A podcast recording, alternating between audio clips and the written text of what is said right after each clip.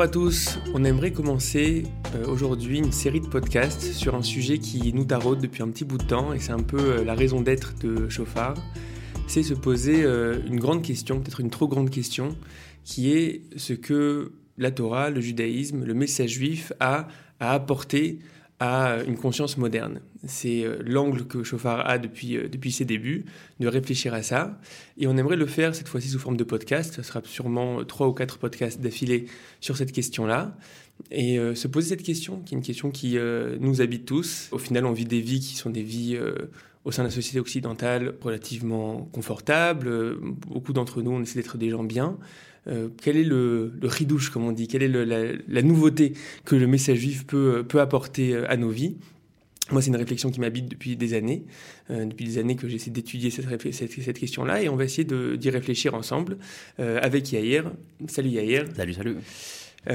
donc tu vas m'aider à entreprendre cette, cette réflexion à deux. En réalité, déjà, on va prendre des pincettes et dire que le but, c'est pas d'enfermer euh, la Torah dans ce qu'on va dire, et évidemment, euh, réfléchir à ce que la Torah peut apporter à une, à une conscience moderne, c'est beaucoup trop vaste, beaucoup trop profond, et, euh, et je pense pas qu'on puisse faire de la Torah des idoles limitées à ce, qu'on pense. Surtout pas en 40-50 minutes. C'est...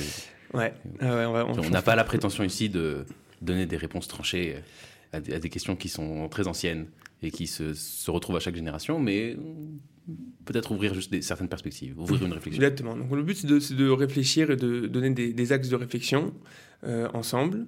Moi, c'est une réflexion que j'ai depuis, depuis longtemps et, euh, et c'est une réflexion que j'essaie de partager justement lorsqu'on fait euh, des groupes maintenant, de, où on fait venir des jeunes de France, où on fait des mm. groupes en partenariat entre Taglit et Chauffard, etc. Et je suis face à des jeunes qui, pour la plupart, ont jamais entendu parler du judaïsme, ont jamais entendu parler de Torah, et, euh, et c'est une vraie réflexion, à part leur montrer le pays, leur montrer leurs racines, finalement, euh, j'ai aussi envie qu'on arrive à les connecter à leur identité, et dans cette identité-là, il y a aussi un message, il y a aussi un message, le, message juif. Et donc, la question c'est, qu'est-ce que ça a fondamentalement à apporter? Est-ce que c'est juste, euh, est-ce qu'on est juste venu ici pour faire de l'archéologie et voir, et voir quelles sont nos racines, ou est-ce qu'il y a quelque chose de, plus fondamental? Et c'est un message qui peut vous parler maintenant. Euh, c'est ça ce que, ce que je cherche à faire. Et donc, en fait, tout simplement, euh, ce qu'on va essayer de faire dans ces podcasts, c'est un petit peu euh, le fruit de ces discussions que j'ai eues avec, avec, avec ces jeunes et où j'ai, avec le temps, j'ai regroupé en trois grands axes et je pense qu'on va faire euh, trois grands axes pour euh, trois podcasts. Peut-être qu'après, je vais avoir d'autres idées, on va, voir. Mais pour l'instant, c'est dans ce, dans ce mode-là. Et à nouveau, on reprend des pincettes en disant on n'est pas en train de, de, réduire. Il y a sûrement plein d'autres choses. Et on est euh, envoyez en commentaire, envoyez-nous des idées, des, des, choses auxquelles on n'a pas pensé, etc. Mais bah, le but, c'est quand même d'y réfléchir et euh, je procrastine sur ce podcast depuis un petit bout de temps. Je pense qu'on en a parlé déjà il y a des mois. Assez souvent, assez souvent. Assez souvent, et chaque fois je dis non, en fait, c'est pas prêt, c'est pas prêt, c'est pas prêt. Au final, on le fait pas. Euh, donc voilà, donc on se lance et c'est pas grave, ce sera imparfait. Euh, avec le risque de l'imperfection, on peut se lancer. on, peut commencer à. je vais pas dire traiter la question, mais peut-être faudrait commencer par préciser la question. C'est-à-dire, la question que tu poses, qu'est-ce que la Torah, qu'est-ce que le judaïsme il a apporté à, une conscience moderne, entre guillemets, du 21e siècle euh, C'est une question qu'on aurait pu poser au 20e, au 19e et ainsi de suite. Quoi. Mais simplement que nous, comme toi et moi, on fait partie intégrale de, de, cette, de, ce monde-là et qu'on fait aussi partie intégrale du, du, monde de la Torah et de la, chaîne traditionnelle qui nous précède.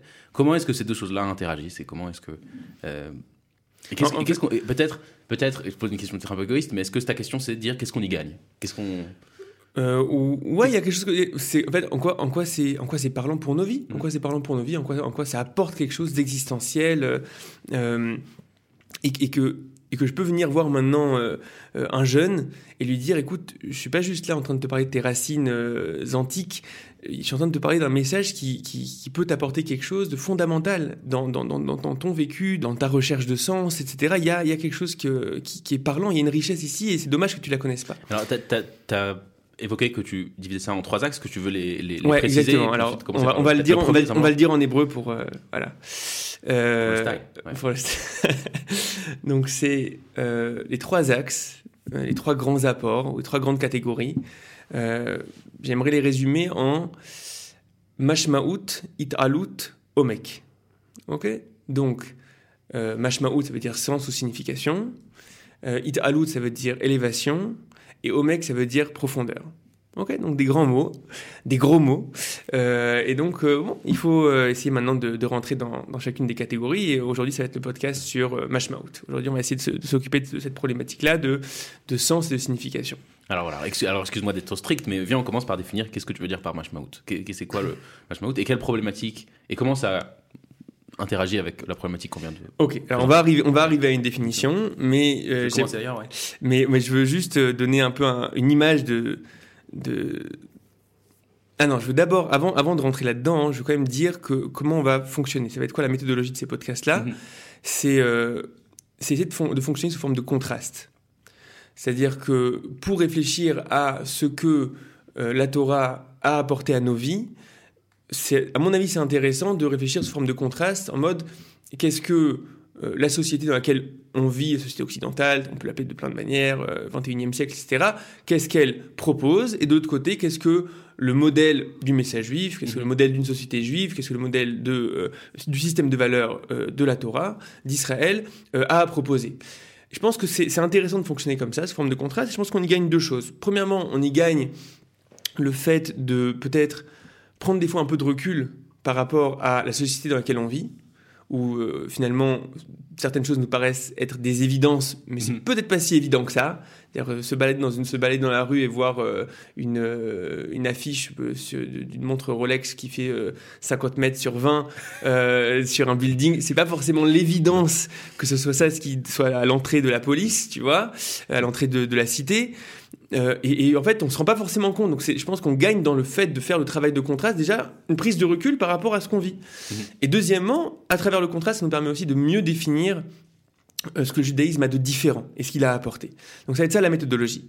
Ok, donc on revient maintenant à, euh, au premier sujet, qui est le, le, sujet de la, de la mashmaout, le sujet du sens. Et l'impression que j'ai eue lorsque j'ai réalisé ça, c'est un peu comme un livre qui s'appelle euh, La disparition. Est-ce que tu as entendu parler du livre qui s'appelle La disparition, de Georges Perec. Ouais. de Georges Perec. Alors, qu'est-ce qui est. Euh, quelle est la particularité de ce livre? Alors, La particularité de ce livre qui est, qui est, sympa, c'est que au bout de quelques pages, on se rend compte qu'il n'y a aucun, aucune euh, apparition de la lettre E. Exactement. Donc on a ici un exercice incroyable où Georges Perec, une performance incroyable et en fait tu lis quelques pages au début tout a l'air normal et puis d'un coup tu te dis mais attends c'est quand même incroyable cette histoire. Euh, et, tu réalises qu'il euh, n'y bah, a pas la lettre E. Euh, et donc, waouh, incroyable. Et en fait, moi, ça m'a fait le même, le même effet. Le même effet lorsque je me suis rendu compte qu'on vit dans des sociétés où, a priori, tout fonctionne. les gens se lèvent le matin, les gens sont productifs, il y a pas mal de personnes qui arrivent à avoir une vie relativement saine, équilibrée, y compris avoir des vies en essayant d'être des gens bien et tout. Mais il y a une disparition en fait. Il y a eu une disparition. Il y a quelque chose de fondamental, aussi fondamental que le E, qui euh, qui est pas qui est pas là, qui est pas dans le discours, qui est pas dans qui est pas dans le focus, qui est qui est absent tout simplement. Et c'est euh, la réflexion sur le sens. Nous, nous vivons dans des sociétés où cette question-là du pourquoi on est là, vers quoi on va, est-ce qu'il y a un sens à la vie humaine, à la vie de l'individu, à la vie du collectif? Cette question-là, au final, est quasi absente. Euh, on peut avoir quelques personnes qui vont avoir des crises existentielles à l'époque au moment de l'adolescence, mais ça reste, on va dire, dans, le domaine du privé. Mais au final, euh, nos sociétés, c'est des sociétés qui, parlent beaucoup, d'accord? Il y a beaucoup, on écrit beaucoup, on parle beaucoup. Il y a, des, de contenu qui est produit. Il y a beaucoup de contenu qui est produit. Euh, on a des, journaux en veux-tu en voilà. des, algorithmes qui t'écrivent pour toi aussi. voilà. On a des médias en veux-tu en voilà. On a bon.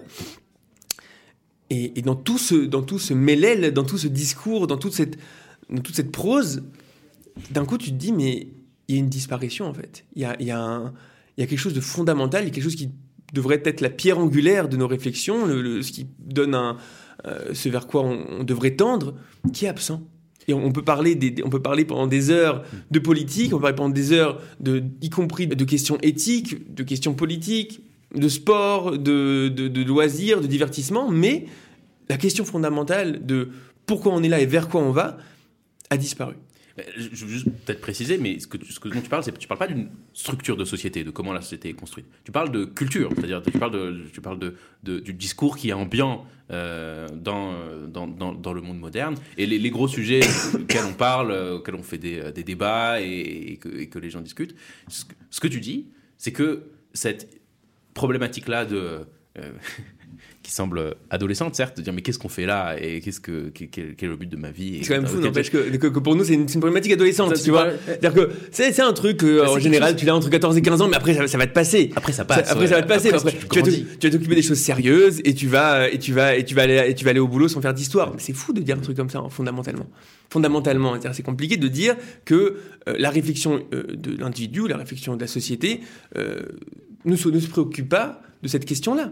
Et, ce qu'on va voir ensemble, c'est que je pense que ça a un coût. Ça a un coût de pas, de, pas, de pas réfléchir à ces questions-là. C'est pas anodin de pas donner de réponse à la question de pourquoi on est là, vers quoi on va, euh, est-ce qu'il y a une est-ce qu'il y a un souffle derrière l'histoire Est-ce qu'il y a une volonté derrière derrière euh, derrière le monde Est-ce qu'il euh, est-ce que je suis là pour quelque chose? C'est pas anodin de pas en parler. C'est pas rien. C'est vrai, on, va arriver à la, question des coûts, mais par exemple, euh, quand tu dis ça, moi je pense à. Mais c'était il y a longtemps, je veux dire, c'était à, c'était à 70 ans, euh, dans les années 50-60, où tu avais euh, des, grands philosophes comme Albert Camus qui ont, qui ont écrit des livres sur le sens de la vie, et puis il y avait tout l'existentialisme. C'était une réflexion là-dessus, même si on, peut penser ce qu'on veut penser sur, le, sur l'existentialisme, mais, mais c'est quelque chose qui est peut-être très récent, en fait, qu'on a arrêté de parler de ça. Et, que les, même les philosophes aujourd'hui euh, ne, ne, parle plus vraiment de ça. Si on prend les, les, typiques philosophes français, je ne sais pas à qui je pense, mais je pourrais penser à quelqu'un qui est un philosophe, qui, qui, philosophe, qui, pardon, Bernard-Henri Lévy. Il écrit mm. des livres sur le sens de la vie. Non, il écrit des livres sur des problèmes géopolitiques. Euh, Est-ce que c'est quelque chose qui nous concerne plus? Alors, bien, on essaie de rentrer peut-être dans... à ton avis, peut-être, peut-être, je, je pourrais reposer la question comme ça. Est-ce qu'à ton avis, on a désespéré de, de ces questions-là? Ou est-ce que juste on est on a été attrapé dans un autre, dans quelque chose d'autre. J'aimerais en fait proposer deux axes de réflexion.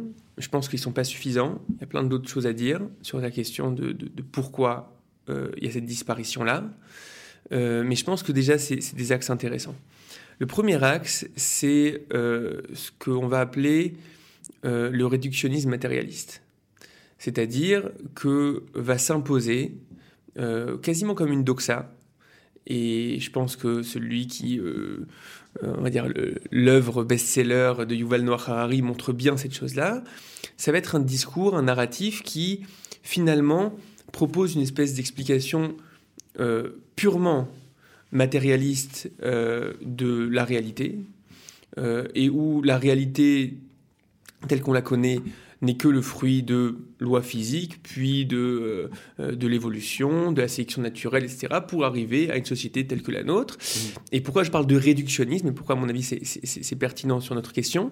Parce que ce que ça va faire, c'est que ça va aplanir, ça va, ça va prendre plein d'éléments qui pourraient créer chez la, chez la personne euh, des espèces d'indices d'une euh, et créer une espèce de réflexion sur le fait qu'il puisse y avoir quelque chose qui qui, qui, qui nous transcende, qui puisse donner du sens, qui puisse être, euh, euh, comme, comme j'ai dit, qui puisse être un pourquoi et un vers quoi.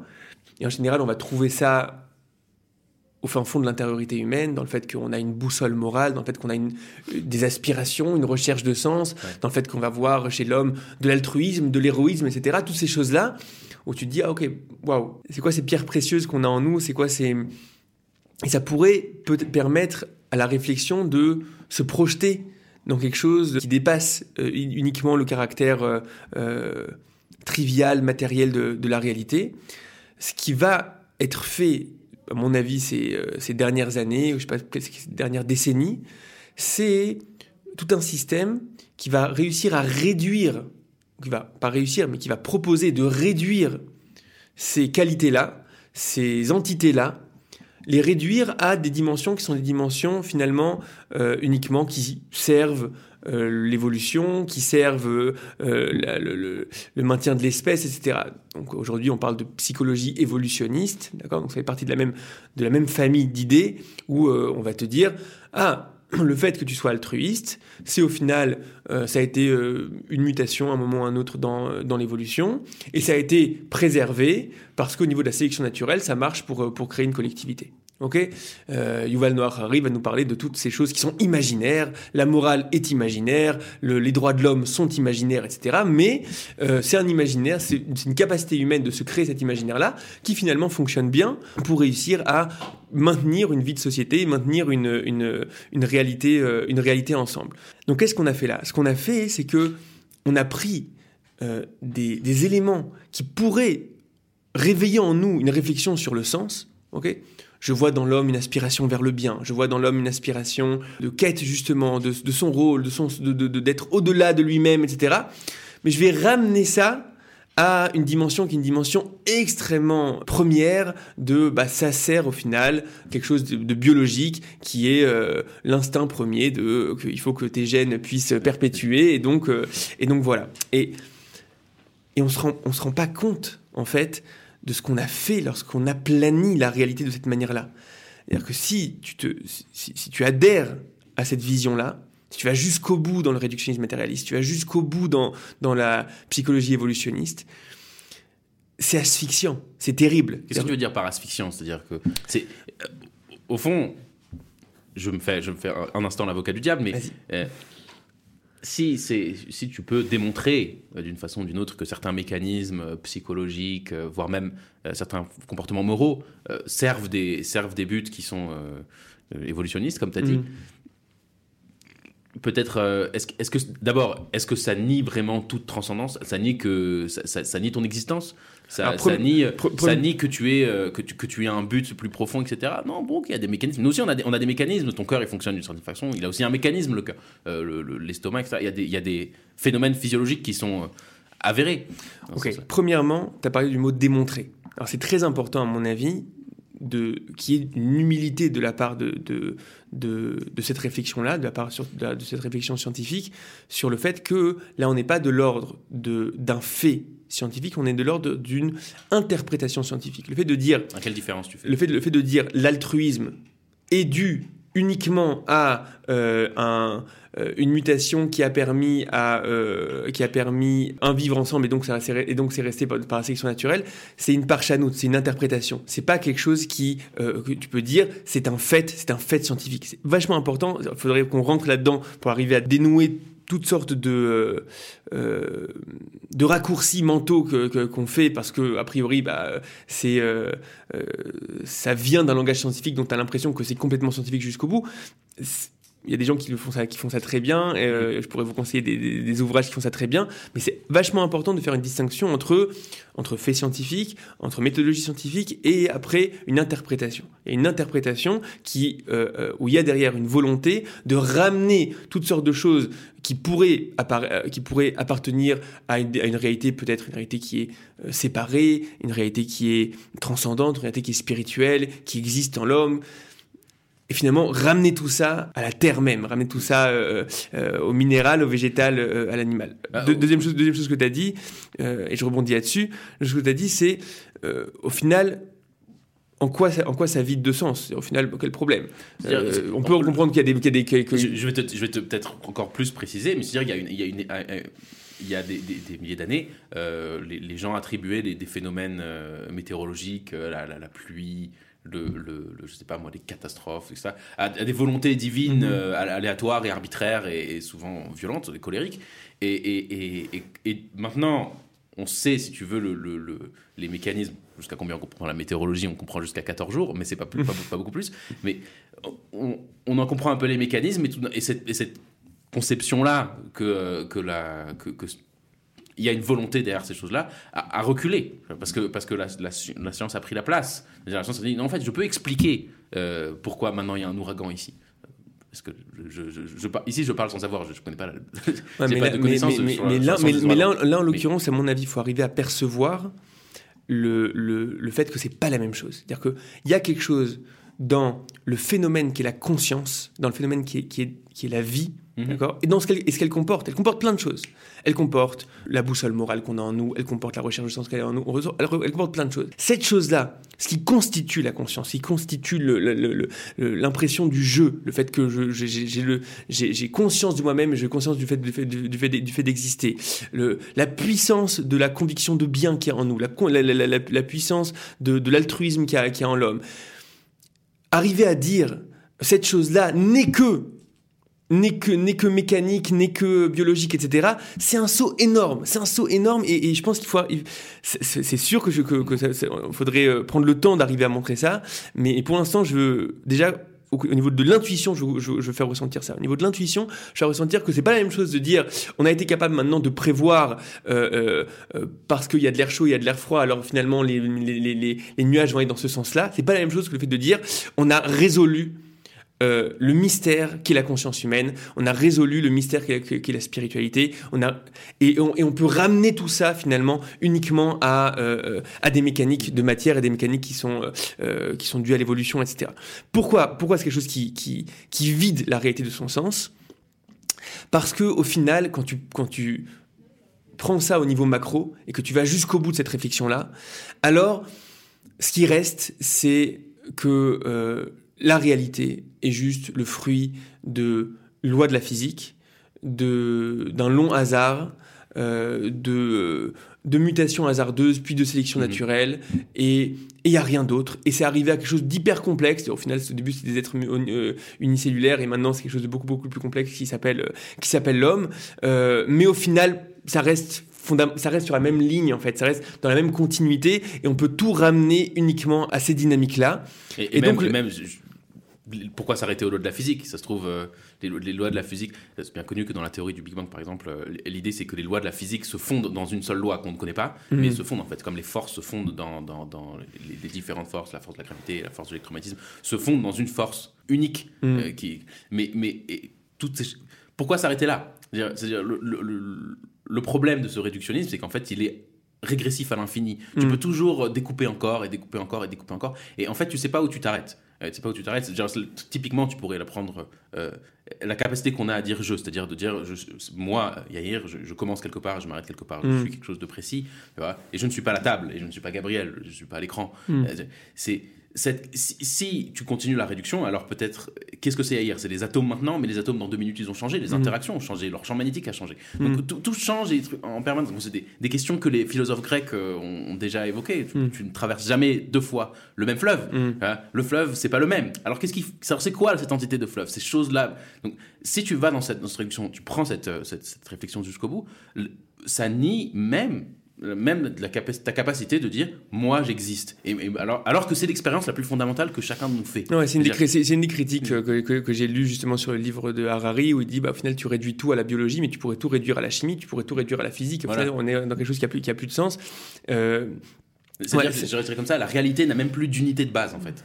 Ouais j'entends cette, cette question là sur, sur, la question de pourquoi, pourquoi cette chose-là, euh, euh, quelle est l'implication de cette chose-là sur le sens, c'est que quand tu rentres dans ce champ lexical, au final, tu as, comme j'ai dit, tu tombes dans l'asphyxie, tu as vidé la réalité de son sens complètement. Mm. D'accord? C'est-à-dire que si, au final, nous ne sommes que euh, le fruit de lois physiques, que le fruit d'une espèce de mécanique euh, euh, qui s'est complexifiée avec le temps et qui, finalement, maintenant a conscience d'elle-même, etc. Mais mais ce à quoi elle croit et ce à quoi elle aspire finalement, c'est que des, euh, euh, comme dit comme dit Harari, c'est que de l'imaginaire qui sert finalement le, qui sert le, la, survie de l'espèce.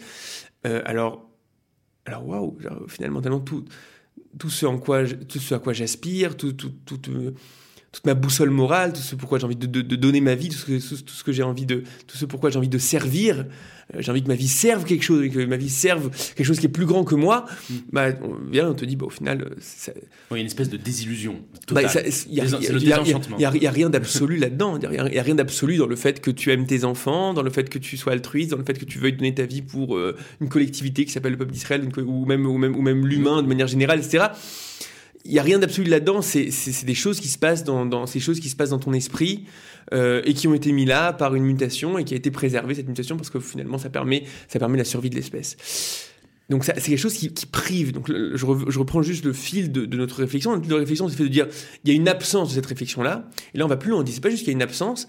Une des causes de cette absence-là, c'est le fait que aujourd'hui le discours euh, matérialiste, qu'on appelle le réductionnisme matérialiste, euh, aujourd'hui est extrêmement, euh, extrêmement fort, peut, être fait, peut-être même de l'ordre de la doxa aujourd'hui. Mmh.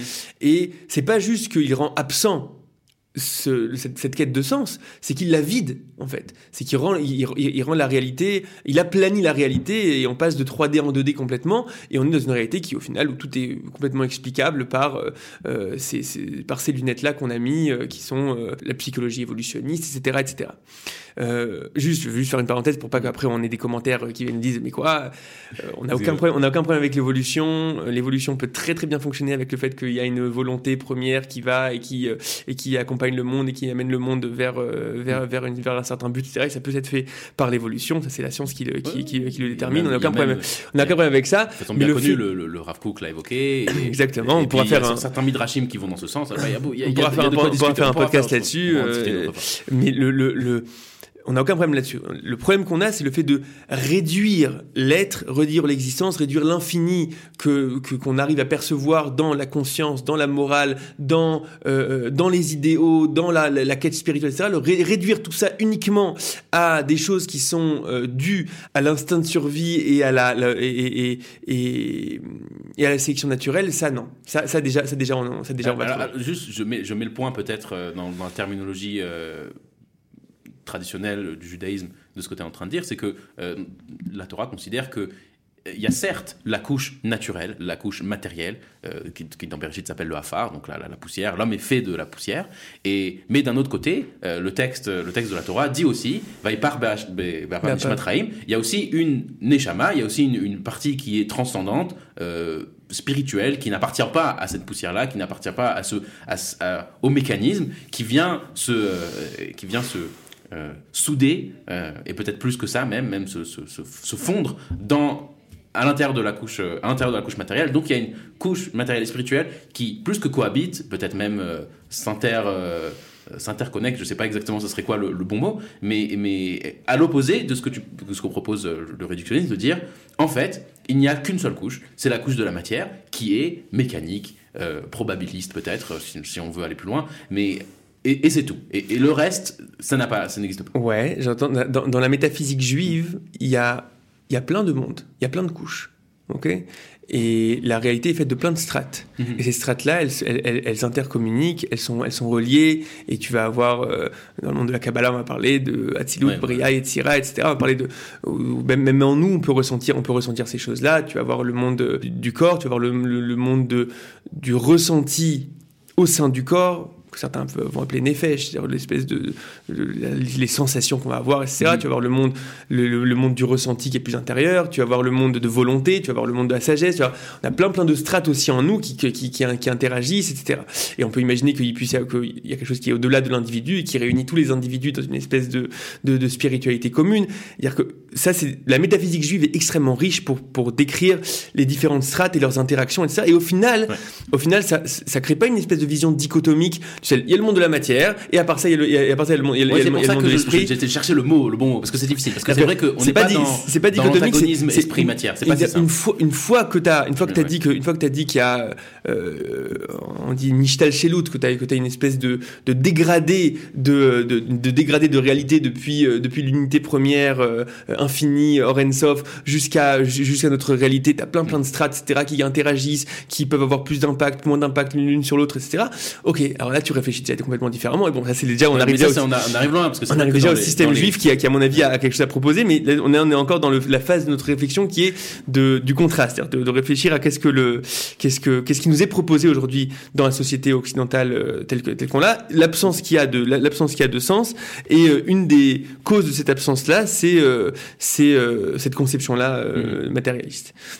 Ok, est-ce que j'entends ce que tu dis que c'est dû à une espèce de, de, de peut-être à une euh, trop bonne réussite de, de l'entreprise mm. scientifique, euh, dans le sens où la, science a, produit énormément euh, pour le bien-être de l'humanité. Il faut, il, faut, il faut reconnaître. Et, tout d'un coup, on s'est dit peut-être qu'on allait appliquer la même chose ou les mêmes types de réflexions, euh, les mêmes types de réflexions à, la, à, la, vie spirituelle. Et ce qui en fait a mené à l'annulation de, de, de, la vie spirituelle. Je, ça, moi, je trouve ça marrant parce que moi, j'ai un frère qui est docteur en physique et qui, qui maintenant est chercheur au Technion à Haifa.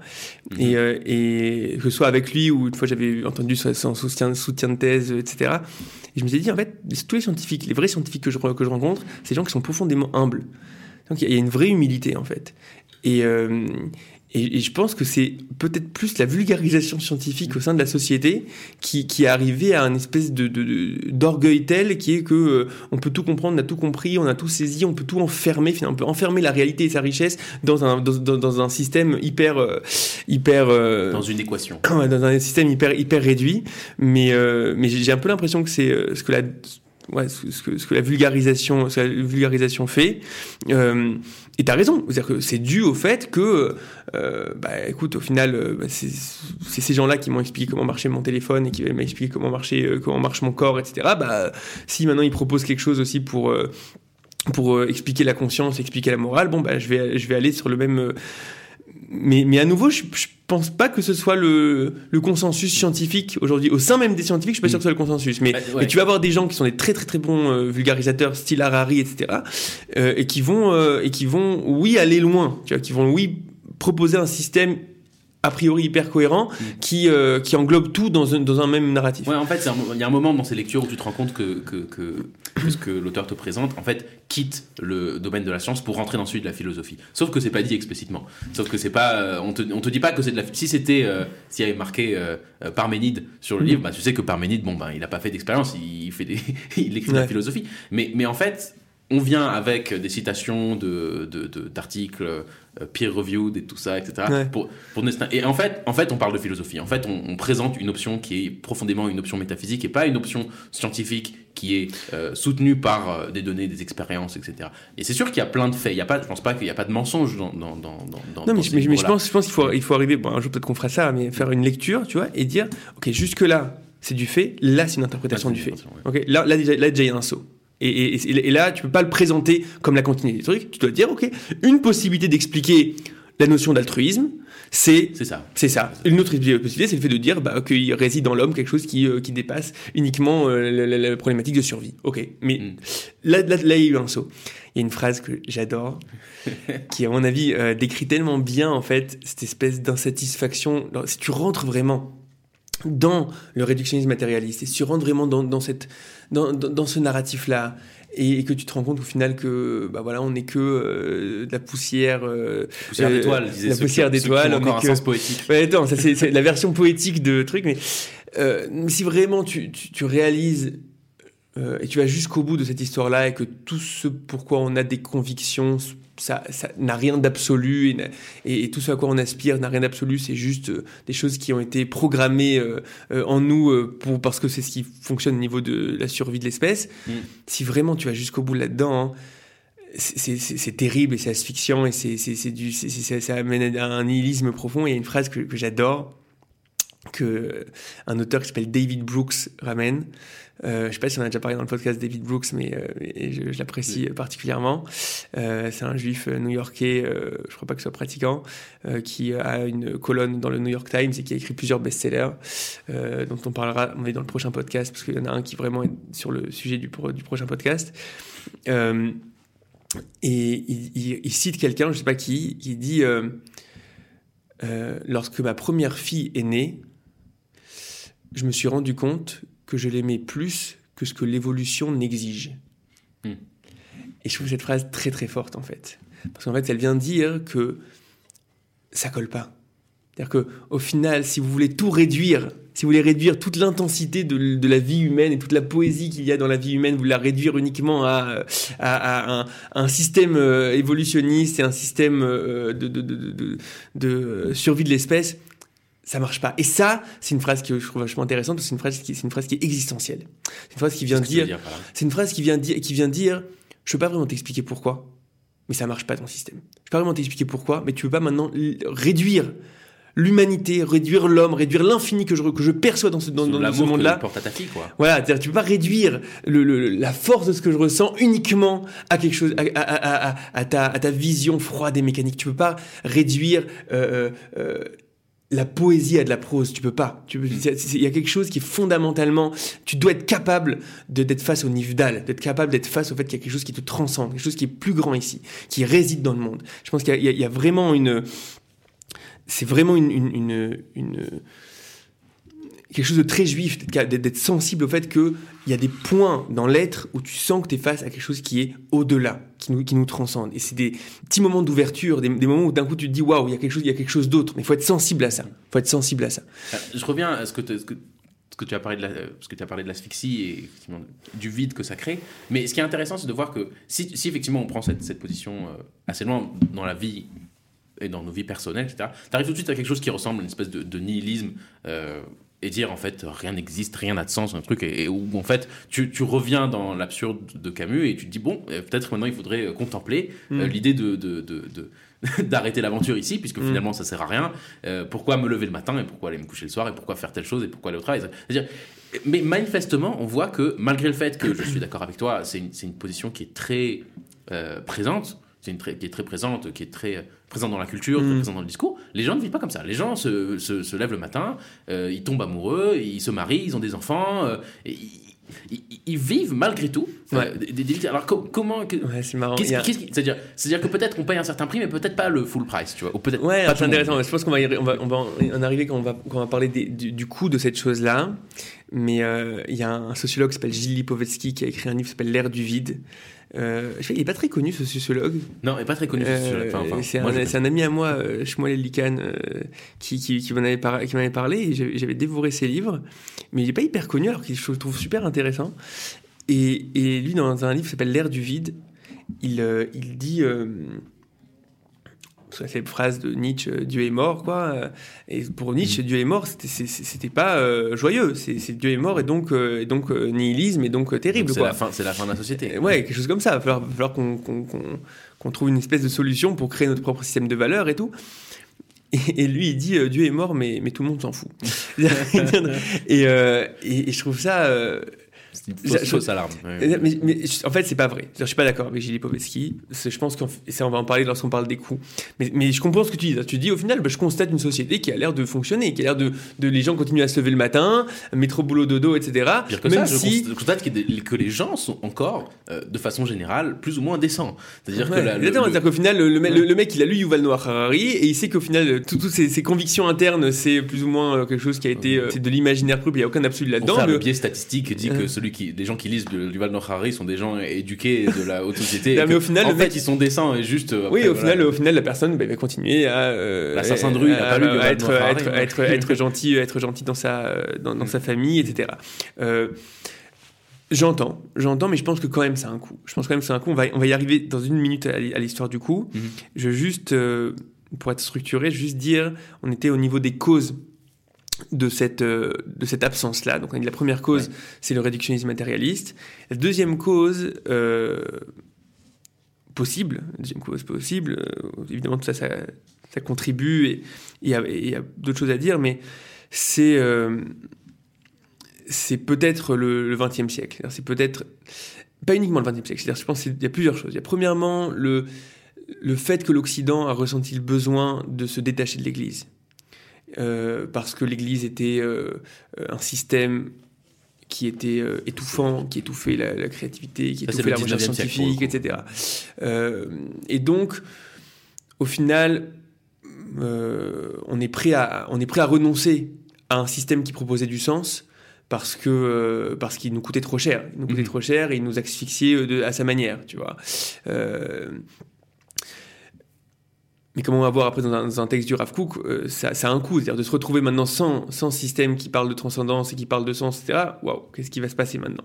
Je pense que c'est une première chose. Il y a une espèce de post-trauma, une espèce de post-traumatisme de, de, de, d'un discours religieux qui a été euh, pas à la hauteur.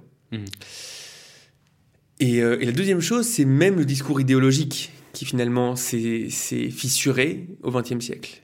Euh, parce que le, le nationalisme, slash le nazisme, slash le communisme, etc., qui ont mené, qui ont fait du XXe siècle peut-être l'un des siècles les plus sanglants de l'histoire. Et qui est important de préciser, je pense que c'est dire que c'est des grandes idéologies collectivistes. C'est des grandes idéologies qui étaient qu'est-ce que, en tant que collectif, en tant que, en tant que, en tant qu'ensemble, vers où on va et quel, quel genre de, et quel genre de, de, monde on, désire, tu vois. Et, ouais, mais qui, au final, qui proposait une direction, qui proposait une cohérence, qui proposait, même si c'était pas forcément une cohérence, il y avait une transcendance, tu vois. S'est très, très, très mal fini. Oui, bah, ça avait une certaine transcendance. Euh, euh, moi, j'ai eu euh, cette, cette, conversation il y a pas longtemps avec, avec quelqu'un dont les parents venaient d'Allemagne de l'Est, mmh. et, et il raconte combien le communisme, c'était une, c'était plus qu'une religion, c'était le tout d'une personne. Les gens, ils étaient prêts à se sacrifier totalement euh, dans le but de, de, faire avenir l'utopie communiste. Ah, c'était, il y avait, clairement une utopie, clairement un absolu. Est-ce que, est c'est transcendant C'est un, mot un petit peu différent, mais ok, j'adore. quand quelqu'un il est prêt à, à, à, mourir et à, et à, tout sacrifier, pour, pour moi, ça s'appelle la, transcendance. Mais bon, on peut en discuter. Ça, en tout cas, ça fait office de transcendance pour tout. Euh, euh, ouais, donc, donc, on, arrive en fait à une espèce d'état post-traumatique aussi à cause du XXe siècle, mhm. qui est euh, ça, nous, a coûté trop cher de, de, de, de, prendre ces chemins-là. Euh, et donc il y a ce que Lyotard va va, va, va, définir le postmodernisme, je crois que c'est le premier à définir le postmodernisme, va dire il y a c'est une méfiance face à tout métanarratif et euh, une méfiance face à tout système qui va venir, qui a proposé sa, cohérence, son idéologie, sa solution, euh, etc. Et donc on arrive à quelque chose de beaucoup, beaucoup plus... Euh, bon, après c'est un, sujet en soi d'analyser le postmodernisme, etc. Mais on arrive à quelque chose qui va être peut-être plus humble et qui va plus chercher à déconstruire les, systèmes existants plutôt qu'à plutôt qu'à en proposer. Et et ça, ça peut être, à mon avis, aussi une des causes de l'absence de, mm. de, la réflexion sur, sur le pourquoi et le vers quoi, etc. Parce que euh, on est un petit peu post-traumatique euh, euh, après le après le XXe siècle ou après la séparation de, de certaines cohérences qui étaient proposées par, par le monde religieux, type, type christianisme, etc. Le monde religieux et le monde idéologique, le monde, comme tu as appelé, des métanarratifs, qui a, qui a fait des il faut, faut le dire, qu'il a fait des millions de morts dans le XXe siècle euh, mm. à travers les, les, les, deux grandes guerres. Et, donc, et, pas que, et donc il y, a une réaction spirituelle à ça, une réaction spirituelle à ça qui dit en fait euh, peut-être peut-être ça peut-être ça marche pas, peut-être ça marche pas, peut-être il faut arrêter de prétendre de, dire quelque chose de spirituel sur la réalité et peut-être se, contenter de dire de, dire des choses qu'on peut observer et qu'on peut montrer. Et, ouais. Alors voilà, encore une fois, je, je, mettre je mettre un point d'humilité de ce qu'on est en train de dire ici parce que parce que euh, ces grands mouvements spirituels, idéologiques et philosophiques qui, ont traversé l'humanité sont très complexes et il y, a, beaucoup beaucoup d'éléments et, ça c'est juste peut-être juste des, pistes ou des manifestations, des symptômes. Il peut y avoir beaucoup beaucoup de choses. Donc je veux pas maintenant qu'on réduise ça. À... mais, c'est vrai que le, la ligne philosophique ici est intéressante. je signe sur le sur les, les, les, pincettes qui, qui, doivent être qui doivent être prises. Ok, on passe à, à l'étape d'après qui est le fait de dire que ces choses-là, elles ont un coût. Hmm. C'est-à-dire que le fait de dire que le fait de dire qu'on va pas s'occuper ou, ou plus loin qu'on va clairement affirmer que euh, la vie humaine euh, n'a pas de sens, on n'appartient pas à quelque chose qui, euh, qui, a un pourquoi, un grand pourquoi, un grand vers quoi. Il n'y a pas de, de, de volonté qui t'a mis là à un certain moment pour que tu joues une certaine mission, etc. Tout ça, c'est inexistant, on va pas en parler, et si on en parle, ben on en parlera à la manière de Harari, on en parlera à la manière du réductionniste matérialiste en disant, écoute, ce besoin-là que tu as en toi de trouver du sens, bon, bah, c'est quelque chose qui, euh, qui est euh, dû à l'évolution et ça, mais bon, euh, essaie de t'en détacher parce qu'au final, euh, c'est ça, il y, a rien de, y a rien de vrai là-dedans, il y a rien d'absolu là-dedans.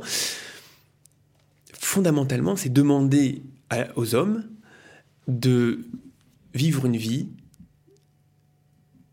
qui manque de, d'âme, qui manque de moteur, qui manque de ciel, où on te demande de, de, de te lever, d'être un, un, atome productif de, la, de, cette société-là, euh, de souffrir, parce que la, réalité est pleine, de, pleine d'aspérité, de, de, de, de, la vie est rude, etc. Et, et au final, on te, on te fournit pas et on réfléchit pas à la question de mais pourquoi? Pourquoi je dois me lever le matin? Et pourquoi je dois... Mm. Euh, alors certes, il y a la nécessité, la nécessité même de, bah, il faut euh, pouvoir euh, manger le soir, etc. Mais mais il y a des moments où c'est pas suffisant. Il y a des moments où la vie devient tellement difficile et tellement rude que, que euh, si, si tu n'arrives pas à répondre à la question du pourquoi, euh, waouh, on t'a privé de quelque chose de fondamental. on connaît tous euh, Victor Frankel, qui est un grand mm. psychiatre qui a survécu à Auschwitz, un psychiatre juif qui a survécu à Auschwitz et qui a fondé une une vision qui s'appelle la, la, logothérapie, et euh, où contrairement à Freud et Adler qui disaient que la pierre angulaire de, de l'homme, pour Freud, ça allait être les pulsions, et pour Adler, ça allait être la reconnaissance sociale, euh, bah pour, pour euh, Frankel, la pierre angulaire de l'homme, c'est... Euh, le, le, sens, la signification, le fait de, de, de, sentir que euh, il est là pour quelque chose. Et c'est quelque chose qu'il a qu'il a vu en fait euh, dans l'horreur euh, dans l'horreur d'Auschwitz de voir que bah, les personnes qui avaient plus de raison de se battre bah, baissaient les bras et, et, et ils continuaient pas. Mais quelqu'un qui avait euh, une fille à retrouver après après guerre quelqu'un qui avait un ouvrage à, terminer quelqu'un qui avait quelqu'un qui avait un pourquoi c'est une phrase de Nietzsche qui est ramenée par Victor, Victor Frankl c'est celui qui a un pourquoi peut faire face à tous les comment et, euh, et c'est instinctif, on, le sent tous, quoi. On le sent tous qu'au final, bah, on a besoin d'un moteur, on a besoin de, quelque chose qui nous dit mais, mais pourquoi, pourquoi continuer, pourquoi faire ce que je fais, etc. Et donc c'est là que je viens au fait que ça a un coût. On peut pas dire, comme Gilles Lipovetsky, que tout le monde s'en fout. On peut pas dire que, au final, la vie peut, peut continuer telle quelle. Tu t'as privé la terre de, de, de, de, son ciel et, et, et, et, au final la vie, la vie continue. Je pense pas que ce soit vrai. Je pense pas que ce soit vrai. N'empêche que, comme, comme je disais tout à l'heure, les, les, gens continuent à exister. La plupart des gens qu'on rencontre, toi et moi, avec qui on, on, communique, euh, qui, peut-être acceptent euh, toutes ces idées ou en tout cas euh, vivent, vivent à l'intérieur de cela, ne sont pas dans cette espèce de déprime. Je sais pas, c'est une bonne question. C'est une bonne question. Déjà, il y a beaucoup de sociologues qui ont qui ont, qui ont analysé le, le, taux de dépression euh, ces, de, ces, de ces derniers siècles qui en avance qui avance de manière perpétuelle alors que alors que la vie est de plus en plus douce et de plus en plus agréable. Euh, et je crois que c'est Max Weber, mais euh, vous pouvez me vous pouvez me corriger si vous si, si vous pensez qu'il a dit qu'une des causes c'est aussi le, une société qui, qui a, qui a de moins en moins de, de réponses aux questions de sens, etc. Il parlait je parle du, du fait religieux en particulier. Euh... c'est peut-être juste un coup qui met du temps à arriver, c'est-à-dire que c'est ouais, qui, n'est pas, hyper visible forcément parce qu'au final, oui, les gens ils doivent se ils doivent, ils doivent se lever le matin pour amener quelque chose à, à manger euh, chez eux, tu vois. Euh, mais mais mais tu sais pas exactement ce qui se passe à l'intérieur et tu sais pas exactement qu'est-ce qui fait que tu vas avoir envie de d'avoir de, des enfants et de d'œuvrer pour quelque chose et qu'est-ce qui va faire en sorte que tu vas pas euh, que tu vas être pas juste productif dans la société pour recevoir, mais, que tu vas vouloir servir quelque chose de plus grand, que tu vas te donner à, quelque chose de... Donc, donc je sais pas, le, le coût, il peut être, euh, il peut être intérieur et pas hyper visible. Euh, ça c'est la première chose. La deuxième chose, c'est que, comme le dit très bien le Rav Cook, c'est que il y a beaucoup de personnes qui, à l'intérieur, au niveau de leur conviction intérieure, ils pensent pas que l'altruisme qu'ils ont en eux, c'est juste une construction euh, mmh. imaginaire, etc. Ils le vivent comme quelque chose d'absolu tu vois. Et, et, et, et, et, quand ils ont un idéalisme je sais pas pour sauver l'humanité la planète le, le, le, Soudan etc bah ils le vivent comme quelque chose d'absolu et de fort etc ils se disent pas non mais au final ça a pas de sens on est juste ils le vivent comme un devoir c'est ça qui est important. et un devoir c'est par définition quelque chose qui dépasse. Exactement. Dire que je pense que et c'est pour ça que Rafouk dit que la plupart des personnes qui vont parler de Kfira et qui vont parler de, de, du fait qu'il n'y a rien d'autre que, que la matière, ça, il dit au final, c'est des personnes qui ont une foi forte intérieure. Mais je pense que ça a aussi un coût le fait de vivre dans une espèce de décalage, c'est-à-dire le fait que ton cœur euh, soit euh, euh, le fait que ton cœur soit persuadé du fait que que tout ça ça a un sens, etc. Et lorsque de temps en temps tu te poses et tu dis mais au final si j'y réfléchis, ça a pas de, ça a pas de sens tout ça, et au final on n'est rien d'autre que, que de la poussière et que de la mécanique, je pense que c'est un, un, moment ou un autre, euh, cette dissonance-là, mm. elle, elle, elle, va avoir un coup. Euh, c'est en fait, c'est intéressant parce qu'il y avait, euh, je pense que c'est un auteur que toi et moi on le sait, c'est Jordan Peterson. Il a aussi, il a aussi évoqué cette idée-là que lui, il vit. Il parle rarement de ses, ses, ses, de sa foi, s'il en a une, je sais pas. Mais en tout cas, je l'ai entendu souvent dire qu'il vit comme si Dieu existe et comme s'il y avait cette hiérarchie de valeurs qui lui était imposée. Il vit comme si c'était vrai et il reconnaît que c'est un comme si dans le sens où qui n'en sait rien en fait, mm. euh, qui sait pas si euh, son, son, son, être inclut quelque chose de, transcendant et qui, implique des devoirs et qui implique euh, une responsabilité envers, mm. envers son prochain et envers lui-même, envers sa famille. Mais il fait comme si c'était vrai. parce qu'il reconnaît que c'est ça qui marche en fait, quelque part. Ouais, mais je pense qu'il va plus loin que ça. Hein. Si on rentre là-dedans, hein, il y a des moments où il dit que ça signifie absolument rien ce que je pense sur la question. C'est-à-dire qu'au final, si au niveau de mon vécu, si au niveau de mon vécu, c'est tellement euh, euh, clair et évident que euh, euh, que je vis de la, enfin que, que j'ai la conviction profonde au niveau de, au niveau de, de, de, ce qui coule dans mes veines, que euh, que c'est absolu et que et que et que c'est pas juste une construction, etc. Ce que je pense au final, c'est irrelevant. Tu vois, c'est en gros c'est des fois il y a des fois il a, il a aussi cette signification. Bon bref, on fera, on fera un podcast sur Peterson si tu veux. on fera un, sur qu'est-ce qu'il pense vraiment. Regarde, je, je, sais pas ce qu'il pense vraiment.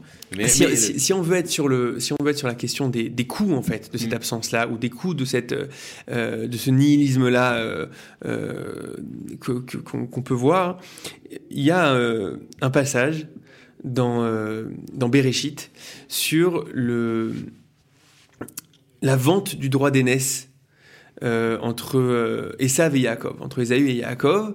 qui souvent est un petit peu révoltant parce qu'on se dit bah, euh, pourquoi Yaakov essaie de s'approprier la, la, le droit d'aînesse de, de, de Esav? D'abord, ça s'achète une droit d'aînesse. Exactement, c'est de quoi on parle, etc. Bon, et, et, en fait, je me suis dit que, que ça pouvait être interprété dans, dans le contexte qu'on est en train de d'explorer ensemble. Mhm. Ok, donc le contexte, c'est euh, Esav et Yaakov, deux frères jumeaux. A priori, Esav est censé avoir le droit d'aînesse. On va expliquer ce que ça veut dire le droit d'aînesse. Et Esav qui rentre du champ et qui est fatigué. Alors je le lis dans le, dans, le verset, donc on est dans Bereshit au chapitre 25. Euh, on nous dit que Yaakov avait, euh, avait euh, préparé un, un plat. Vayavo Esav minasade ve'uayef. Et Esav rentre du champ et il est fatigué on va essayer d'expliquer que ça veut dire cette fatigue-là, mais on va dire, on peut, on peut, on peut dire que voilà, il rentre du champ, il est face à l'aspérité, à la difficulté de la vie, et il y a une fatigue profonde, il y a une espèce de, de, pourquoi tout ça? Pourquoi maintenant se continuer à se, à, se, à se fatiguer, à faire face à une réalité qui est tellement euh, difficile ou, qui implique tellement de souffrance, etc. Il, y il, peut, y avoir euh, euh, une fatigue existentielle qui se réveille. Vayomer Esav Yaakov, alirite nina mina adom adom azé qui ayef anochi alken karashemo edom. Il a Esav dit à Yaakov, alirite nina. Donc alirite nina, ça veut dire donne-moi à manger, mais Rashi explique sur place que c'est une manière un peu spéciale de manger, c'est il doit ouvrir la bouche de manière complètement démesurée. Donc Esav doit ouvrir la bouche de manière complètement démesurée et on va lui déverser euh, ce plat euh, dans, dans, dans, la bouche. Ok, donc c'est une espèce d'hyper consommation, quelque chose un petit peu bizarre. C'est surtout une espèce de perfusion comme ça. C'est-à-dire c'est pas qu'il se sert avec une cuillère. il est même pas actif dans son dans sa consommation. Il est il est euh, comment dire, il est passif dans la consommation. Ouais, ok, c'est intéressant. Alors, il Nina, mina adom adomazé. Et comment il, il, parle du plat Il dit de ce rouge rouge là. Ok, donc quelque chose d'hyper sensoriel, tu vois, quelque chose d'hyper. Euh, on est vraiment de l'ordre de la de la tentation du rouge, etc. il y a de la consommation et il y a, et, il y a de la pulsion, quoi, dans cette dans cette phrase là. Qui a nourrir parce que je suis fatigué. Alken Karachemo Edom, et c'est pour ça qu'on l'a appelé Edom, et c'est pour ça qu'on l'a appelé rouge. D'accord? Donc c'est-à-dire c'est c'est pas pour rien, c'est-à-dire que ça va devenir son nom. Il y a quelque chose d'ici qui est hyper significatif. Dans ce moment-là de l'histoire, euh, on dit pas bon c'est anecdotique, on dit waouh, il se passe quelque chose d'extrêmement significatif. Et là, la réaction de, de Yaakov, c'est Vayomer Yaakov, Mirra Kayom et Yaakov lui dit euh, alors si c'est comme ça, vends-moi ton droit d'aînesse. Donc là, ça a l'air directement euh, hyper la caricature du la caricature euh, juive, tu vois, genre euh, directement euh, directement. Bah, je vois que je vois qu'il y a un besoin. on va voir, on va voir si on peut arriver à vendre quelque chose, à, à, acquérir quelque chose, vendre quelque chose. Bon. Donc ça, ça a l'air un petit peu révoltant de la part de Yaakov, à ton frère qui est fatigué, pourquoi tu cherches à... Mais on peut lire ça différemment. On peut dire qu'en fait le droit d'aînesse, c'est la manière que l'aîné, c'est celui qui finalement euh, va avoir un certain rôle de leader parmi les frères, tu vois, celui qui va donner un certain ton, une certaine tonalité. Là, ce qui se joue, c'est dans la famille d'Abraham, euh, qui va qui va donner le ton, c'est-à-dire qui, va avoir le rôle de meneur sur les nations, euh, par qui ça va passer, qui va être le modèle qui va être proposé. Et là, hein, Yaakov voit quelque chose d'extrêmement inquiétant. Il dit, je vois maintenant chez Esav que lorsqu'il lorsqu'il est face à un manque fondamental, lorsqu'il est face à une fatigue, lorsqu'il est face à un vide, il va chercher à le combler d'une manière problématique. Mm. Il va essayer de, de, combler le vide de sens par une ivresse d'essence. Il va essayer maintenant d'avoir une espèce d'essence en deux mots. Ouais, d'essence en l'occurrence. C'est-à-dire que il va essayer de, combler ça par une hyperconsommation, de combler mm. ça par par par par euh, euh, par, euh, par une pulsion extrêmement forte, etc. Parce que et c'est une vraie question que l'humanité se pose, et je pense que c'est, on parle des coups de, ce vide-là. Qu'est-ce qui se passe lorsqu'on sent le vide? Qu'est-ce qui se passe lorsqu'on sent l'absurde? Qu'est-ce qui se passe lorsqu'on sent que finalement rien n'a de sens? Et une des réponses que, le, que la société donne, c'est, euh, euh, comme dit Stromae, euh, alors on danse. C'est c'est une espèce de, alors on va essayer de se reconnecter à quelque chose qui va nous sentir euh, nous sentir vivants euh, euh, quelque chose qui va être de l'ordre de l'ivresse quelque chose qui va être de l'ordre de la consommation quelque chose qui va être de l'ordre du divertissement. Il va y avoir toutes sortes de systèmes qui vont être mis en place en tant qu'individu et en tant que société pour finalement combler un vide profond. C'est un mode de compensation. C'est un mode de compensation. Ce qu'à l'époque, ce qu'on disait, ce que disait Rome, du pain et des jeux, tu vois. Euh, au final, on n'a pas envie trop qu'ils réfléchissent, euh, euh, donc on va, on va, on va, on va les divertir. Et, et, et lorsque, lorsque lorsqu'il y a cette fatigue, lorsqu'il y a cette, cette, espèce de, souffrance latente de, du, vide, tu vois, bah, j'ai pas finalement de raison pour laquelle je me lève et, je suis juste dans la grisaille parisienne euh, du métro, etc. Euh, et, il faut continuer à faire, euh, à faire ce boulot et je sais pas trop pourquoi et tout. Et ben ça peut très très vite se, transformer bah au moins, je vis pour les vendredis soirs et samedis soirs où, où j'ai la tête qui tourne et je suis dans cette, espèce d'hyper excitation et hyper sollicitation, quoi. Et donc là, on, donc là, je peux comprendre, tu vois, je peux comprendre Yaakov qui dit, waouh, s'il identifie ça chez, chez Esav et qui voit que c'est ce modèle-là qu'il va proposer, qui, va essayer de compenser d'une mauvaise manière, au lieu de prendre maintenant ce vide et, l'embrasser, tu vas dire waouh, là je sens un vide de sens et ça doit, ça doit, être une boussole pour une recherche, pour une quête, pour essayer de réajuster peut-être ma, vie d'une certaine manière. Au lieu de faire ça, euh, je vais essayer de d'oublier, euh, je vais euh, je vais boire pour oublier quoi. Là, Yakov dit, ok, alors là, il faut que tu me vendes ton droit d'aînesse. Là, je peux pas te laisser le leadership. Tu vois. là, je pense que c'est une, une, une, lecture déjà qui, qui est plus, euh, qui est plus euh, apaisante de ce que, de ce que, de ce que Yaakov fait. Euh, donc, donc, je pense que ça, c'est un coup auquel il faut réfléchir. C'est un coup auquel il faut réfléchir. Et on est dans une société qui, qui est très très forte pour divertir. Je pense pas qu'on ait, je pense pas qu'on ait eu beaucoup de sociétés comme ça pour, pour finalement te te divertir, t'endormir un peu, te, te, te, faire oublier que, que tu te poses pas ces questions-là et que, et que, la société n'a pas forcément des réponses à te proposer à ces, ces questions-là. Je veux pas sonner complotiste parce que c'est pas c'est pas que la société fait ça. non, c'est pas dans l'intention de, de, de, te faire oublier de te faire oublier quelque chose de tes, tes pensées métaphysiques. C'est c'est on est dans une structure pas dans une structure mais on est dans une société, on est dans un on est dans un monde où les gens cherchent cette compensation au lieu de se au lieu de se mettre en face du miroir et de se poser la question qu'est-ce que quel est quel est le vrai quel est le sens de ma vie quel est le sens de de, de, de, la vie que, que je mène à l'intérieur mhm. de l'humanité à l'intérieur de, des cercles dans lesquels je suis et eh ben on dit non, plutôt que de penser à ça je pense que je préfère aller en boîte je pense mhm. que je préfère euh, euh, kiffer euh, non mais t'as as raison que je pense pas je pense pas, qu'il je pense pas qu'il y ait une espèce de d'assemblée d'illuminati qui, est en train de, qui est en train de dire c'est comme ça qu'on les c'est comme ça qu'on les contrôle conseil de contrôle je pense pas qu'il y ait ça je pense pas. En tout cas, s'il y a, on nous a pas dit. S'ils veulent qu'on cache cette chose-là, ils peuvent faire un don à chauffard. Euh, mais on va dire que je pense pas que. T'as vendu que... ton idéologie là en deux minutes, etc. je, je, je, pense pas que ce soit ça, c'est sûr, mais euh, je pense que ça peut être un espèce de, de, de système inconscient en fait. C'est un système inconscient qui est que euh, il y a un vide, on n'a pas quelque chose à proposer finalement fondamentalement par rapport à ce vide-là et on va le compenser différemment. Mm. Ok, euh, c'est c'est de cet ordre-là. Il y a un texte du Rav Kook très très fort dans, dans, un, passage de, de, de, de euh, un article très important du Rav Kook, c'est-à-dire le processus des idées, le cheminement des idées, euh, où il refait toute l'histoire humaine, toute l'histoire du peuple, du peuple juif à travers un prisme très intéressant. Et il parle justement de cette étape-là où la société humaine se sépare de, de l'idée du religieux, en particulier de, de, de l'Église. L'Occident se sépare de l'Église. Et il dit, d'un côté, il justifie ça parce qu'il y avait ce, c'était asphyxiant, mhm. c'était une, un, euh, une atmosphère spirituelle qui, qui étouffait, qui permettait pas de créativité, de recherche, de, liberté, etc. Euh, mais il dit, au, mais au final, sans ça, euh, la société va se retrouver de, face au matérialisme froid et face à, une, à quelque chose qui est plus que de l'ordre du mécanique et qui, peut, qui, a plus de moteur. ça laisse entendre aussi que, que ce que le raconte qu'il entend ici, et ce que, ce que c'est qu'on n'est pas en train de dire venez, on revient au XVIIe euh, siècle où euh, l'Église avait la, main sur toutes les, où le clergé avait la main sur, où la religion en général euh, gérait toutes nos, gérait toutes nos vies. On, il dit c'était une situation problématique. Maintenant, on est dans une, autre extrême peut-être, et, et, on cherche quelque chose qui est un juste milieu. Lui, lui, lui, lui, lui parle du fait que Israël a, a, a, maintenant un, un rôle à jouer, tu vois. C'est-à-dire que d'une certaine manière, euh, euh, il y a besoin que Israël sorte d'exil maintenant pour, euh, pour, pour, pouvoir proposer quelque chose. Mm. Alors, je lis juste quelques phrases. Achomriu timtsa la.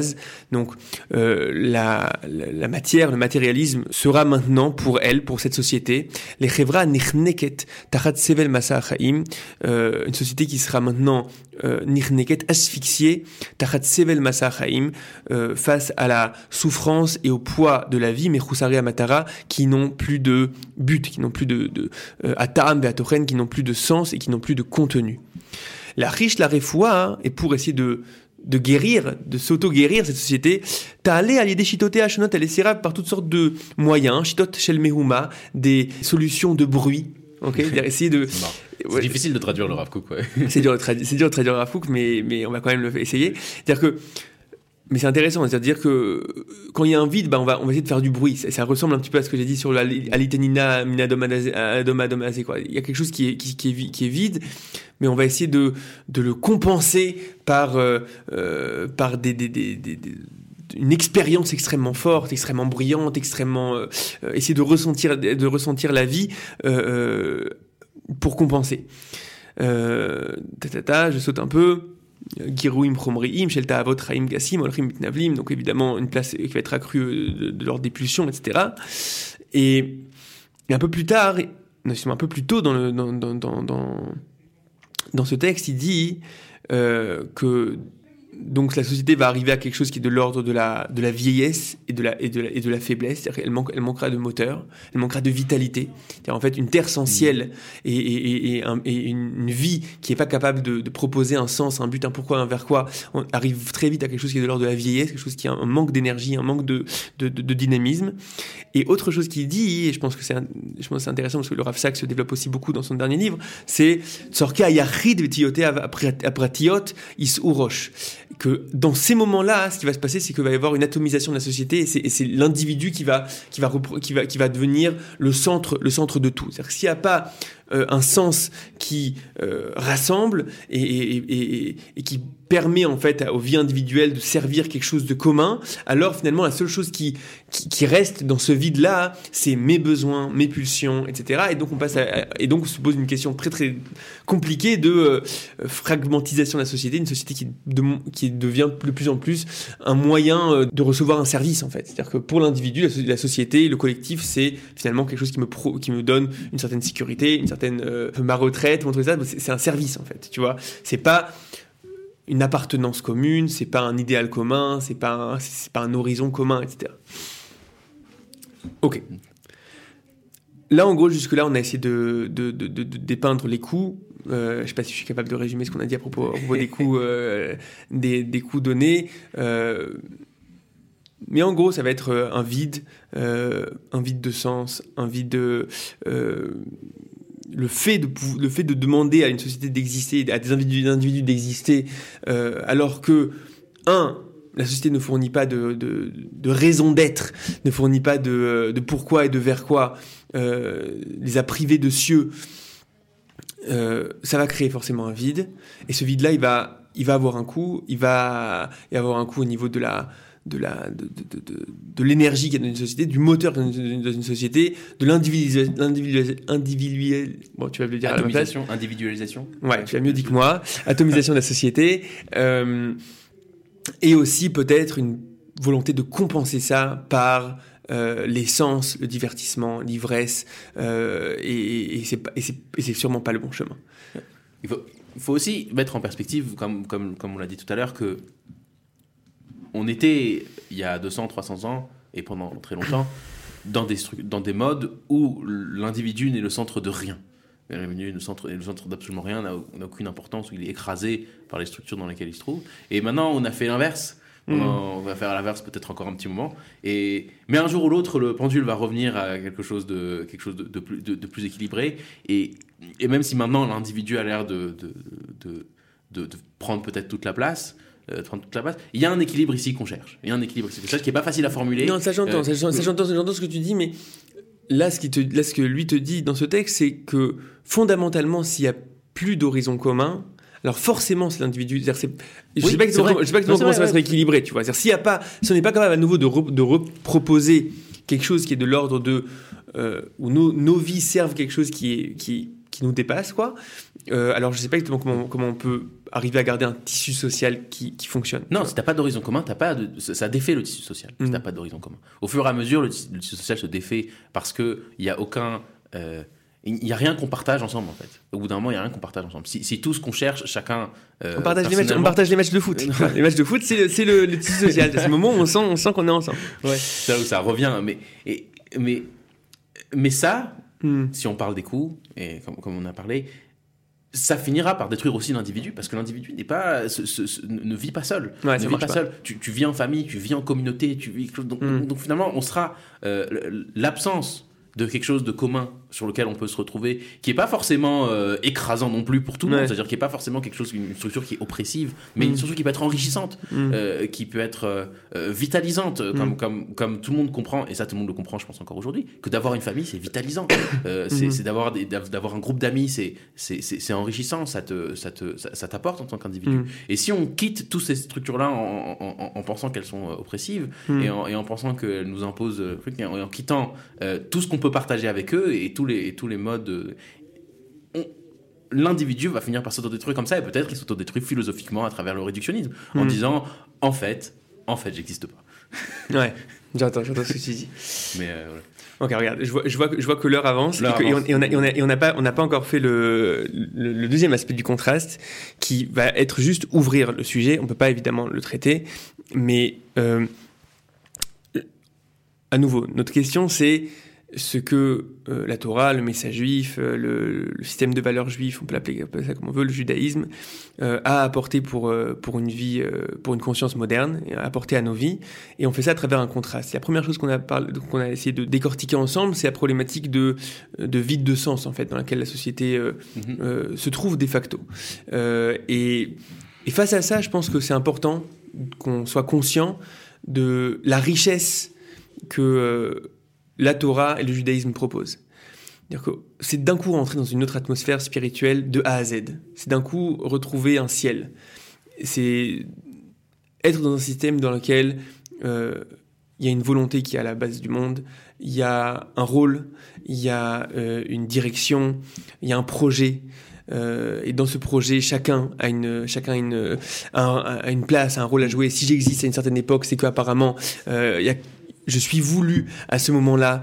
Et on change complètement de, on change complètement de champ lexical. Si on était face à un discours où c'est absent, là on est face à un discours où c'est central, un discours où c'est présent. Ça ne veut pas dire que c'est euh, évident, dogmatique, que euh, à l'âge de 4-5 ans, on va te dire, bah voilà, euh, le rôle de la vie de l'homme, c'est euh, ABC, et voilà, maintenant, par, par faire la guerre sainte. C'est, c'est pas ça, ok? C'est pas ça, c'est une étude permanente, une, on approfondit de manière permanente ces, ces questions-là, mais on est dans un, une atmosphère spirituelle, on pourrait dire ça dans, dans un langage un peu un peu kabbaliste, on est, on est dans un hors maquif, on est dans une, lumière qui nous entoure, dans un champ lexical qui est celui de forcément euh, la réalité est connectée à quelque chose qui la transcende, forcément la réalité a un sens, ce sens-là je dois l'étudier, je dois l'étudier, je dois apprendre à le vivre, je dois apprendre à jouer mon rôle là-dedans, etc.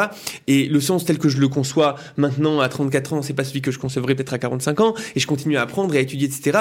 Et et tu as une, euh, des bibliothèques entières qui sont, qui, sont pleines de, de, de, de ces réflexions-là, que ce soit chez le Ramchal, chez le Maharal, chez le Rav Kook, euh, que ce soit même le premier verset, Bereshit bara Elohim, au commencement Dieu crée créa, il y a une volonté transcendante, infinie qui crée, qui, veut quelque chose pour le monde et qui, va, dire après chaque étape que c'est bon, que c'est bien, que ça amène quelque chose, que ça amène quelque chose qui est, bon. Donc on, change complètement d'atmosphère spirituelle et, euh, et il faut qu'on sache valoriser ça. C'est-à-dire que c'est pour ça que on fait ce travail de contraste, c'est le fait de dire euh, euh dans, un, dans un cas, on nous propose pas cette chose fondamentale, comme a dit Victor Frankel, euh, celui qui a pourquoi peut faire face à, peut faire face à tous les comment. Euh, on a on a besoin de ce pourquoi-là. On a et, et, on le sent tous de manière intuitive que c'est pas juste un besoin, mais que c'est c'est fondamental à la, à la, vie humaine de sentir que euh, que, que tout n'est pas absurde, mais qu'il y a une euh, il y a quelque chose derrière tout ça, il y a un sens derrière tout ça, il y a un pourquoi, il y a un vers quoi. Et donc apprécier, apprécier le, la richesse du système euh, que, que qui est celui qui est véhiculé par notre par notre peuple euh, depuis des, depuis des millénaires, euh, la richesse qui est proposée, la profondeur de, de ces réflexions là qui sont proposées.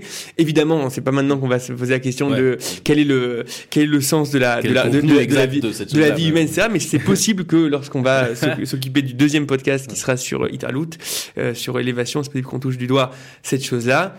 Je veux juste peut-être insister sur un point qui, qui pour moi est essentiel, c'est que quelle est la différence entre quelle serait la différence et tu, tu l'as évoqué, mais je veux insister sur, entre qu'a l'air de proposer euh, la tradition juive euh, par rapport à n'importe parce que tu pourrais dire la solution c'est n'importe quelle autre religion. N'importe mm. quelle autre religion pourquoi pourquoi est-ce que la Torah ça serait plus intéressant euh, que le taoïsme le bouddhisme le christianisme je sais pas quoi. N'importe quoi qui a, qui a une hiérarchie de sens qui te qui te donne qui te, mm. remplit ça. Mais en fait ce qui est intéressant c'est que comment parce que comme comme on l'a dit on était dans une dans une époque où ces structures là religieuses ont écrasé l'individu. Et, comment est-ce que et comment est-ce que dans la tradition juive cela s'est et tu l'as dit rapidement c'est que en fait c'est pas dogmatique. C'est pas qu'on te dit comme tu euh, on te dit d'un côté, il y a un sens, ta, vie a un objectif, ta vie un objectif, tu es voulu, il y a une volonté euh, derrière la réalité euh, qui qui, qui, a un projet et tu fais partie de ce projet, mais on te dit pas c'est quoi. Ça, c'est quelque chose que tu dois découvrir, c'est quelque chose que tu dois étudier. Et, et c'est pas quelque chose que, que, que, que la, que, la, que, la Torah euh, dit de façon explicite et dogmatique et dit voilà, maintenant, c'est tout le monde fait ça et je veux rien entendre. Et donc, c'est, et ça, je pense que c'est la vraie différence parce que ça nous permet à la fois de, de permettre à l'individu de se chercher, de se comprendre mhm. et de voir comment lui, il s'inscrit dans ce projet-là, lui personnellement, et, et pas, et, qu'il n'est pas juste un, un soldat de l'armée de la guerre sainte, euh, comme tu l'as dit.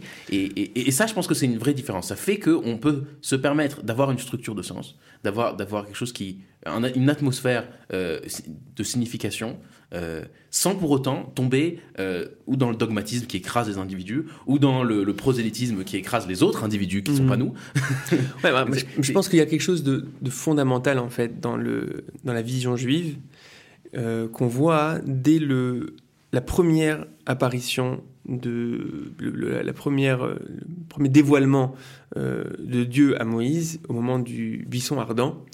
Euh, il y a un échange là-bas qui est très très bizarre. Dieu demande à Moïse de venir d'aller libérer le peuple d'Israël et euh, Moïse dit Moïse dit une question extrêmement étrange qui est ils vont me demander quel est le nom de celui qui le libère. Donc quel est le nom du Dieu qui le libère. Donc bon apparemment c'est ça, ça ce qui préoccupe, c'est quel est le nom.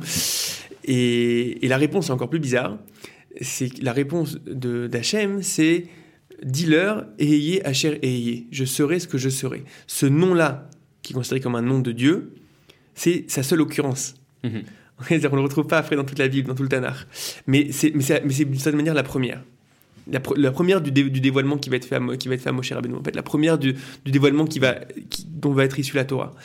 Je serai ce que je serai. Ça veut dire que on peut expliquer ça de la manière suivante. La conception que tu as de, de, de ce qu'est le divin, de ce qu'est le transcendant, va continuer à grandir avec toi ok? Et elle s'arrête pas. Et t'as pas le droit de faire une idole. Et t'as pas le droit d'arrêter la chose. T'as pas le droit de limiter la chose. D'accord? Mhm. et, et, et, ça va accompagner ta maturité. Et ce que tu es capable de voir maintenant, c'est rien par rapport à ce que tu seras capable d'absorber plus tard. Ça veut pas dire que c'est un flou artistique. Ça veut pas dire que c'est euh, un relativisme et que donc on peut tout dire. Non. Ça veut dire qu'il y a une progression. Ça veut dire qu'il y a une avancée. De la manière que, euh, les manières que la science est une avancée. De la manière que, que, on apprend de plus en plus sur la vérité. On apprend aussi de plus en plus sur la vérité métaphysique. Donc je pense qu'on a, on a essayé de donner une, une, une première approche cette question-là. On reprend les pincettes qu'on a dit au début. On n'est pas là pour, euh, pour définir ce que le judaïsme a apporté à nos vies. On est là pour donner des axes de réflexion. C'est là où on en est actuellement et avec euh, le, le, format, même s'il est long, euh, le format possible. On se retrouve très vite pour un prochain épisode. À très vite. À très bientôt. Salut.